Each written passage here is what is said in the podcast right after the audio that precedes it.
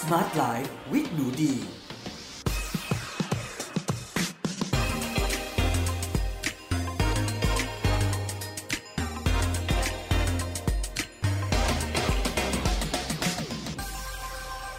สวัสดีค่ะ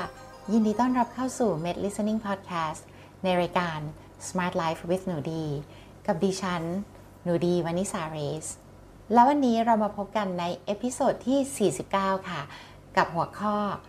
ติดโควิด -19 แล้ว เสี่ยงปัญหาสุขภาพอะไรบ้าง ไปฟังกันเลยค่ะ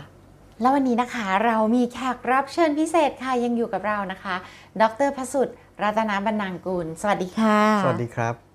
ดรประสุทธิ์นะคะ เป็นวิศวกรเคมีค่ะ จบปริญญาเอกนะคะ ด้านวิศวกรรมเคมีจากมหาวิทยาลัยสแตนฟอร์ดสหรัฐอเมริกาค่ะ แล้วก็เคยทำงานนะคะ วิจัยยาเนาะ R&D อยู่ที่กับบริษัทนะคะ ของสหรัฐเป็นเวลา 8 ปีเลยนะคะ ก่อนที่จะลาออกมาทำธุรกิจของตัวเองค่ะสำหรับวันนี้นะคะ เราก็จะมาพูดคุยกับดรประสุทธิ์แล้วกันเนาะ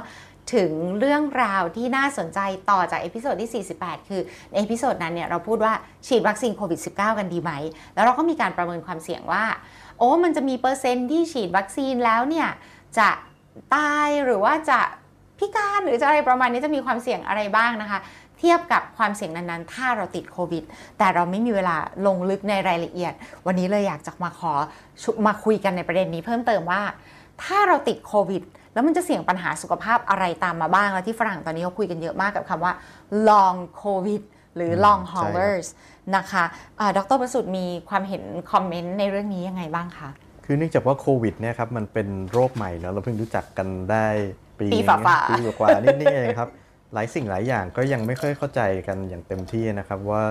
ว่ามันเป็นยังไงเอ่อโดยเฉพาะเอ่อ long term มันก็คือระยะยาวเนี่ยจะมีอาการของโควิดเนี่ยที่หลงเหลืออยู่หรือภาวะที่เกิดจากการติดเชื้อโควิดเนี่ยในระยะยาวเป็นอย่างไรบ้าง ซึ่งอันเนี้ย ก็เริ่มมีข้อมูลออกมาบ้างแล้วนะครับ ซึ่งก็หลายคนเนี่ยมันก็มีรีพอร์ตออกมาว่า คนจำนวนหนึ่งที่เมื่อป่วยโควิดไปแล้วเนี่ยจะมีอาการเป็นระยะเวลานานครับ นานในที่นี้ก็คือนานกว่า 12 อาทิตย์ขึ้นไปที่เขาเรียกว่า long covid ใช่ไหมครับ ซึ่งอันเนี้ยมันเป็นอะไรที่ทำให้เอ่อเป็นสิ่งที่แปลกใจมากครับว่าเอ๊ะทำไมติดเชื้อตัวนี้แล้วอะแล้วมันมีอาการได้นานขนาดนี้ นานแม้กระทั่งเชื้อโควิดเนี่ยไม่ได้อยู่ในร่างกายแล้ว แต่อาการเหล่านี้ยังมีอยู่นะฮะใช่ค่ะ ต้องบอกว่าเนี้ยดรประสุทธิ์มันหนูดีไปไปหาข้อมูลเพิ่มเติมนะคะ เราก็ต้องบอกว่าหลอนมาก เพราะว่าตอนแรกอะคนพูดเนี่ยคือหนูดีไปไปสะดุด ว่าคนบอกว่าความเสี่ยงของวัคซีน ความเสี่ยงของการฉีดวัคซีน แล้วก็ มีก็เกิดเป็นตักอะขึ้นมาว่างั้นไม่ฉีดวัคซีน แต่เราไปเห็นเนี่ยคะอย่างฝีดาดเนาะ smallpox เป็นหนึ่งในโรคเดียวนะคะ ที่มนุษย์สามารถทำให้สูญสิ้นไปจากหน้าประวัติศาสตร์มนุษยชาติได้เลยนะคะ เมื่อปีคศ 1980นะจากหลังจากมนุษย์เนี่ยสู้กับฝีดาดมาถึง 3,000 ปีะค่ะ เราเจอเชื้อฝีดาดในร่างกายของแบบฟาโรห์รามเซสที่ 4 อะไรประมาณเนี้ยเนาะทีนี้เนี่ยเราก็รู้แล้วแหละว่าวัคซีนเนี่ยมันได้ผลแน่ในการปราบ โรคระบาด แต่จะปราบชนิดสูญหาย หรือจะปราบชนิดว่าอยู่ด้วยกันแบบที่ไม่ทำร้ายกันให้มากไปกว่านี้เนี่ยมันก็แล้วแต่ทีนี้เนี่ยพอมีประเด็นนี้ดิก็เลยไปดู เพิ่มเติมของ Mayo Clinic สหรัฐอเมริกาเขาบอกว่าคนเนี่ยค่ะดรประสุทธิ์มีความคิดเห็นว่าไงเขาบอกว่าคนที่มี complications หลังจากที่เป็นติดโควิด -19 ผลที่อาจจะยืดเยื้อเกิดขึ้นในระยะยาว เป็นไปได้ดังต่อไปนี้ 1. เหนื่อยเรื้อรัง 2. หายใจลำบาก 3. ไอ 4. เจ็บในข้อ 5. ความทรงจำหายค่ะ เขาใช้คำว่า memory concentration แล้วก็ sleep problems มีปัญหาทั้งความจำทั้งการจดจ่อสมาธิรวมถึงปัญหาการนอนหลับโหเยอะมากนะคะ ลามปามไปถึงหัวใจเต้นเร็วผิดปกติ และไปถึง depression anxiety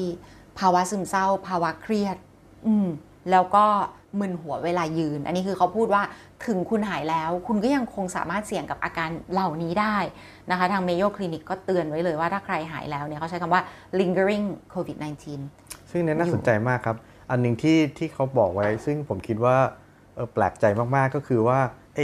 การอาการที่คุณเป็นเนี่ยระหว่างการติดโควิดเนี่ยสมมติว่าถ้าคุณเป็นโควิดอยู่เนี่ยการที่คุณมีอาการน้อย หรือคุณมีอาการมากต้องเข้าโรงพยาบาลหรืออะไรเงี้ย มันไม่ได้เป็นตัวบ่งชี้เลยว่า หลังจากในระยะยาวแล้วเนี่ยคุณจะยังมีอาการลองโควิดอันนี้อยู่หรือเปล่า คือบางคนเนี่ยอาจจะแบบตอนที่ติดเชื้อเนี่ยอาจจะไม่ได้มีอาการหนักหนาอะไร แต่ปรากฏว่าหลังจากที่คุณหายแล้วเขาก็พบว่าผู้ป่วยบางคนเนี่ยครับกลับมีอาการแปลกประหลาดนะในระยะยะในในระยะยาว อย่างเช่น อาจจะปวดเมื่อยตามตัวไม่มีแรงปวดหัว หายใจได้ไม่เต็มปอด หรือเอ่ออาการ depression เหล่านี้ครับ ซึ่งซึ่งเป็นอะไรที่ที่ผมว่าน่ากังวลแล้วก็น่าสนใจมาก ๆ เลยครับ ใช่เนื่องจากมันเป็นโรคที่ใหม่มากเนาะเราเพิ่งอยู่กับเขามาปีเศษเองนะคะเพราะฉะนั้นข้อมูลแบบ 5 ปี 10 ปีเนี่ยเราไม่มีแน่ๆนะคะ นักวิทยาศาสตร์ที่ทันสมัยที่สุดเก่งที่สุดในพื้นปัตตภีก็ยังให้คำตอบอันนี้ไม่ได้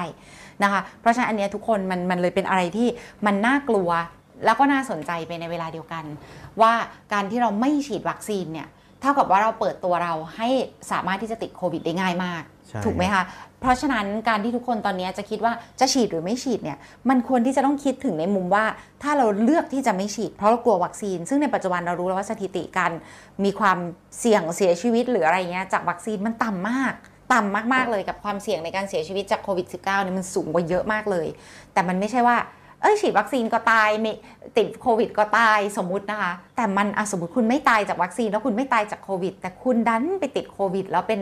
คนที่ยืดเยื้อเรื้อรังเนี่ยมันมีปัญหามาก ทีนี้ถามดรประสุทธิ์นิดนึงในมุมมอง อันนี้ทาง Mayo Clinic เขาเขียนไว้บอกว่า organ damage caused by COVID-19 SARS-CoV-2 ก็คืออวัยวะที่ล้มเหลว หรือเกิดแผลเป็นหรือบาดเจ็บเรื้อรัง หลังจากที่ติดโควิด -19 เนี่ยเขาพูดถึงหัวใจก่อน เขาใช้คำว่าอาจจะเพิ่ม ความเสี่ยงที่จะเป็นโรคหัวใจในอนาคตนะคะปอดค่ะก็คือเหมือนกับว่าเพิ่มความเสี่ยงนะคะ ที่ปอดจะมีปัญหาในระยะยาวนะคะ และอันสุดท้ายที่ดิฉันกังวลมากสุดคือสมอง อันนี้เนี่ยเขาได้เขียนไว้ว่า แม้กระทั่งในคนอายุน้อยเนี่ยค่ะเอ่อการติดเชื้อโควิดเนี่ยก็สามารถที่จะทำให้เกิดสโตรกเหมือนกับเส้นเลือดเนาะในสมองแตกได้นะคะ รวมถึงอาการชักนะคะ อาการที่เป็นอาการคล้ายอัมพฤกษ์ชั่วคราวนะคะอัมพฤกษ์อัมพาตชั่วคราว และในระยะยาวเป็นไปได้ไหม ที่จะเพิ่มความเสี่ยงในการพัฒนาไปเป็นโรคพาร์กินสันหรือโรคอัลไซเมอร์สเอออันนี้อันนี้น่าสนใจผู้ที่ติดนะคะ อันนี้ทางทาง Mayo เขาก็มีการประมาณไว้ ทีนี้ดรประสุทธิ์มองตรงเนี้ยค่ะ คุณประสุทธิ์มองว่าอะ เอาน้ำหนักตรงนี้ขึ้นมาชั่งแล้ว กับการติดโควิด กับการฉีดวัคซีน เราควรมีมุมมองวิธีคิดในการตัดสินใจที่ปลอดภัยที่สุดยังไง ในตัวเลือกที่มันไม่ได้ปลอดภัยร้อยเปอร์เซ็นต์ทั้งคู่ คือเท่าที่ผมศึกษามานะครับการอาการต่างๆที่เกิดจากโควิดเนี่ยฮะมันเกิดจากอาการที่ร่างกายเราเกิดการอักเสบอย่างรุนแรงนะฮะเเวลาที่เวลามันมีไวรัสเนี่ยที่เขาบอกว่าเชื้อลงปอดเชื้อลงปอดเนี่ยครับ ก็คือการที่ไวรัสตัวนี้ครับเข้าไปจับกับเซลล์ของผนังปอด แล้วก็ผนังออของเส้นเลือดในปอดนะฮะแล้วก็เกิดการอักเสบอย่างรุนแรงทำให้เซลล์พวกนี้อาจจะไม่สามารถคงตัวได้อยู่ อาจจะมีการเกิดริ่มเลือด อาจจะมีการเกิดการอักเสบเป็นวงกว้างอยู่ในอวัยวะพวกนี้ครับซึ่งอันเนี้ยก็คือสิ่งที่เขาเพูดกันว่ามันกินปอดมันทำลายปอดนะฮะเพราะฉะนั้นอาการอักเสบเหล่านี้ครับมันจะอาจจะมีสิทธิ์ ทำให้เกิดกะเอ่อเกิดริ่มเลือดเนี่ยได้บ่อยขึ้น ซึ่งอันเนี้ยมันเป็นอีกประเด็นหนึ่งที่ได้ยินมาบ่อยมากเวลาคนบอกว่าเอ้ยฉีดวัคซีนแล้วเกิดริ่มเลือดไม่อยากไม่เอาอะเดี๋ยวเดี๋ยวเกิดริ่มเลือดนี่นั่นนั่นบลัดคลอดบลัดคลอดใช่ใช่เออแต่อันเนี้ยครับก็ต้องเปรียบเทียบในทั้งสองด้านด้วยนะครับโอเค การเกิดบัตคอตในหรือริ่มเลือดเนี่ยครับริ่มเลือดอุดตันในการฉีดวัคซีนนะซึ่งเป็นผลข้างเคียงของวัคซีนเนี่ยมันก็อาจจะอยู่ในอัตราหนึ่งในอ่าหลักแสนใช่ไหมครับหรือหลักล้านนะฮะ แต่ทราบหรือไม่ครับว่าอัตราการเกิดริ่มเลือดเมื่อคุณติดโควิดเนี่ยมันเยอะกว่านั้นเยอะมากอาจจะเป็น1ใน 4 หรือ 1 ใน 10 ทีเดียวเลย เพราะฉะนั้นเนี่ยาการเกิดบัตรคอสเนี่ยครับมันเป็นอะไรที่พบได้เป็นวงกว้างในผู้ป่วยโควิด ไม่ได้เป็นเฉพาะแบบหนึ่งในแสนในล้านอย่างเป็นอาการข้างเคียงของการฉีดวัคซีน ใช่ อันนี้เห็นผู้เชี่ยวชาญในต่างประเทศก็พูดกันเยอะอยู่ว่า เดี๋ยวก่อนนะ คุณกลัวการเกิดริ่มเลือด แล้วว่าเป็นผลข้างเคียงจากการฉีดวัคซีนเดี๋ยวก่อน แต่ผลข้างเคียงของการติดโควิด ก็เกิดริ่มเลือดเหมือนกันแล้วเกิดในอัตราที่สูงกว่าด้วยนะคะ เพราะฉะนั้นก็อันนี้ก็อยากให้ทุกๆ คนเหมือนเวลามองอะค่ะให้มองความเสี่ยง ถ้าผลข้างเคียงของการติดโควิด ไม่ใช่ผลข้างเคียงของวัคซีนอย่างเดียวเนาะใช่ไหมคะเพราะว่าทุกอย่างมีผลข้างเคียงทั้งนั้น แล้วก็ในทุกๆ ตัวเลือกของเราในตอนนี้นะคะ ทีนี้เนี่ยมีมันมีถามดรประสุทธิ์นิดหนึ่งนะคะว่าเขารู้สึกมันไม่ค่อยยุติธรรมที่ใช้คำว่าผลข้างเคียงกับการฉีดวัคซีนแบบเขาเขาบอกว่าเขาอยากใช้คำว่า target targeted results คือแทนที่จะแบบว่าใช้คำว่า side effect สมมติฉีดวัคซีนไปแล้ว ใช้คำว่า side effect คือผลข้างเคียงของการฉีดวัคซีน เช่นตัวร้อนตัวรุมรุมรู้สึกเหมือนปวดหัว รู้สึกอะไรเงี้ยค่ะ คือเป็นอะไรที่ในลักษณะอ่อนๆ แบบนั้นเนี่ยเขามองว่านั่นน่ะคือสิ่งที่มันต้องเกิดขึ้น เพราะว่าคุณกำลังจะไปเกณฑ์ทหารคุณออกมาแล้วให้มันออกกำลังกายอะ่ะให้มันมาฝึกเพลงวิชาเพลงดาบใหม่ถูกไหมคะ กับค่าศึกเหมือนกับว่ามองว่าไวรัสโควิด SARS-CoV-2 เนี่ย เป็นค่าศึกตัวใหม่ ซึ่งมันมีเพลงดาบแบบใหม่ เพราะฉะนั้นไอ้ทหารของเรามันก็ต้องฝึกเพลงดาบใหม่เฮ้ยมันต้องเหนื่อยมันต้องเหงื่อมันต้องมีกล้ามเนื้อไหมเพราะฉะนั้นไอ้ความร้อนที่เกิดขึ้นในร่างกายเนี่ยมันก็คือเป้าหมายที่ผู้ผลิตวัคซีนเขาอยากได้ เออเขามีมีมุมมองไงกับการที่นักวิทยาศาสตร์ในอเมริกาเขาออกมาอุทธรณ์ว่า อย่าเรียกว่าผลข้างเคียงได้ไหม ช่วยเรียกหน่อยได้ไหมว่ามันคือพฤติกรรมเป้าหมายที่อยากได้ อะ คุณรู้สึกยังไงคะ ผมว่าการที่เขาเรียกผลข้างเคียงเนี่ยเออหรือว่า side effect เนี่ยครับมันก็เป็นเทอมที่เขาใช้โดยรวมอยู่แล้วว่าเออผลที่แบบอาจจะเอ่อไม่ได้ไม่ได้จงใจให้เกิดอย่างเงี้ยมากกว่าอ่านนะครับ แต่ค่ะเราก็ต้องตีความให้ถูกต้องว่าอืมการที่เราเกิดผลข้างเคียง หรือการที่มันอาจจะมีผลข้างเคียงเนี่ยมันเป็นสิ่งที่แย่หรือเปล่าอืมนะฮะอย่างเช่นสมมุติว่า point ของการฉีดวัคซีนเนี่ยครับก็คือการที่เราจะให้ร่างกายของเราเนี่ยได้รับเอ่อได้รู้จักกับ เชื้อโรคตัวใหม่นะครับพอรู้จักปุ๊บเนี่ยระบบร่างกายของเราก็จะทำตามหน้าที่ของมันในการสร้างภูมิคุ้มกันขึ้นมา ซึ่ง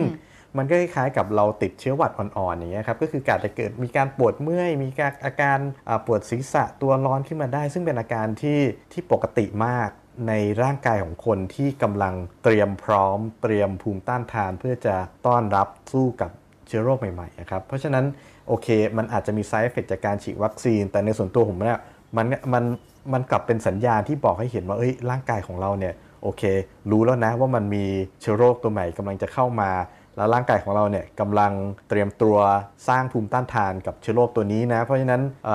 ส่วนใหญ่แล้วครับพวกอาการข้างเคียงของการฉีดวัคซีนโควิดเนี่ยมันจะมาและไปภายในไม่กี่วันนะฮะ ซึ่งอันเนี้ยมันในมุมมองของผมแล้วเนี่ยมันคือสิ่งที่ปกติมาก ๆ จากการฉีดวัคซีน ซึ่งเวลาเราฉีดวัคซีนตัวอื่น ๆ เนี่ยมันก็จะมีอาการเหล่านี้เหมือนกัน นะครับ ใช่ค่ะ ก็เลยก็เลยมองว่าจริง ๆ แล้วเนี่ยมันมันเป็นสิ่งที่ไม่ได้ต้องกลัวขนาดนั้นเนาะซึ่งผู้เชี่ยวชาญหลาย ๆ คนเขาก็จะบอกว่าโอเค มันจะมีจุดหนึ่งที่รู้สึกว่าต้องไปพบแพทย์แล้วล่ะ เช่น เริ่มหายใจไม่ทันเอ่อหัวใจเต้นแรงผิดปกติ ใช่ไหมคะ เริ่มโอ้โหผื่นแบบบริหารจัดการผื่นไม่ได้แล้ว uncontrollable โอเคอันนี้ไปพบแพทย์ แต่ไม่อย่างนั้นเนี่ยเขาก็บอกว่าหยุดงาน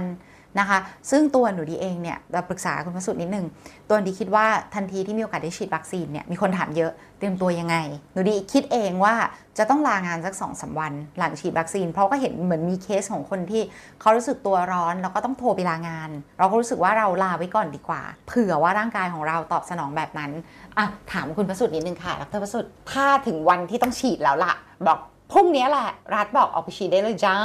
คุณจะมีการวางแผนเตรียมตัวอะไรยังไงบ้าง จะเตรียมยาแก้ปวดอะไรเป็นพิเศษไว้ไหมลางานอะไรไว้บ้างไหมคะ หรือว่าปกติเลยสำหรับตัวผมแล้วผมไม่ได้ไม่ได้คิดว่าจะต้องเตรียมตัวอะไรที่นอกเหนือกว่าปกติครับ ก็คือก็นอนพักผ่อนให้เพียงพอ ดื่มน้ำให้มาก แล้วก็พวกพาราอะไรพวกนี้เราก็มีติดอยู่กับบ้านอยู่แล้ว เพราะฉะนั้นในมุมมองผมคือมันมันไม่ได้มีจำเป็นต้องมีการเตรียมตัวนอกจากว่าสำหรับถ้าบุคคลอื่นน่ะถ้ามีโรคประจำตัวหรืออมมีอาการที่เอ่ออาจจะทำให้เสี่ยงต่อการอ่าเป็นอาการข้างเคียงที่รุนแรงขึ้นได้ อันเนี้ยโอเค อาจจะต้องปรึกษาแพทย์นิดนึงว่า จะต้องเตรียมตัวแบบไหนครับ แต่ในส่วนตัวผมที่ผมไม่ได้มีอาการโรคประจำตัวอะไรเนี่ย ผมไม่ได้คิดว่าจะต้องเตรียมตัวอะไรที่มันแตกต่างไปจากเดิมเท่าไหร่ครับนะคะโอเคเลยก็คือไปปกติเลยครับเนาะโอเคค่ะนะคะก็ยังไงก็ตามเนี่ยช่วงนี้เราก็ขอเป็นกำลังใจให้ทุกคนที่กลัวอยู่แต่ตัดสินใจฉีด หรือกลัวอยู่แต่ตัดสินใจรอไปก่อนยังไม่ฉีด ไม่ว่าคุณตัดสินใจยังไง มันก็เป็นสิทธิ์จริง ๆ ของคุณนะนะคะ แต่ว่าไม่ว่าตัดสินใจยังไงก็ตาม ถ้าคุณเป็นคนที่สุขภาพดี และมีคนแก่รวมถึงเด็กในอายุที่กฎหมายไม่อนุญาตให้ฉีดอยู่ในบ้านหรือคุณต้องเจอเขาในชีวิตประจำวัน อาจจะต้องเอาพวกเขาขึ้นมาชั่งน้ำหนักด้วย ใช่ไหมคะว่าเเขาเราไม่ฉีดเราเป็นเราอาจจะอาการน้อย แต่คนแก่กับเด็กเนี่ยถ้าติดไปจากเราแล้ว อาการเขาจะเยอะไหม รวมถึงในปัจจุบันยังมีผู้ที่เปราะบางเนาะที่ไม่มีใครอนุญาตให้ฉีดเลยนะคะ เช่น โรคบางโรค หรืออายุบางอายุ หรือสภาวะชีวิตบางช่วง เช่นตั้งครรภ์ให้นม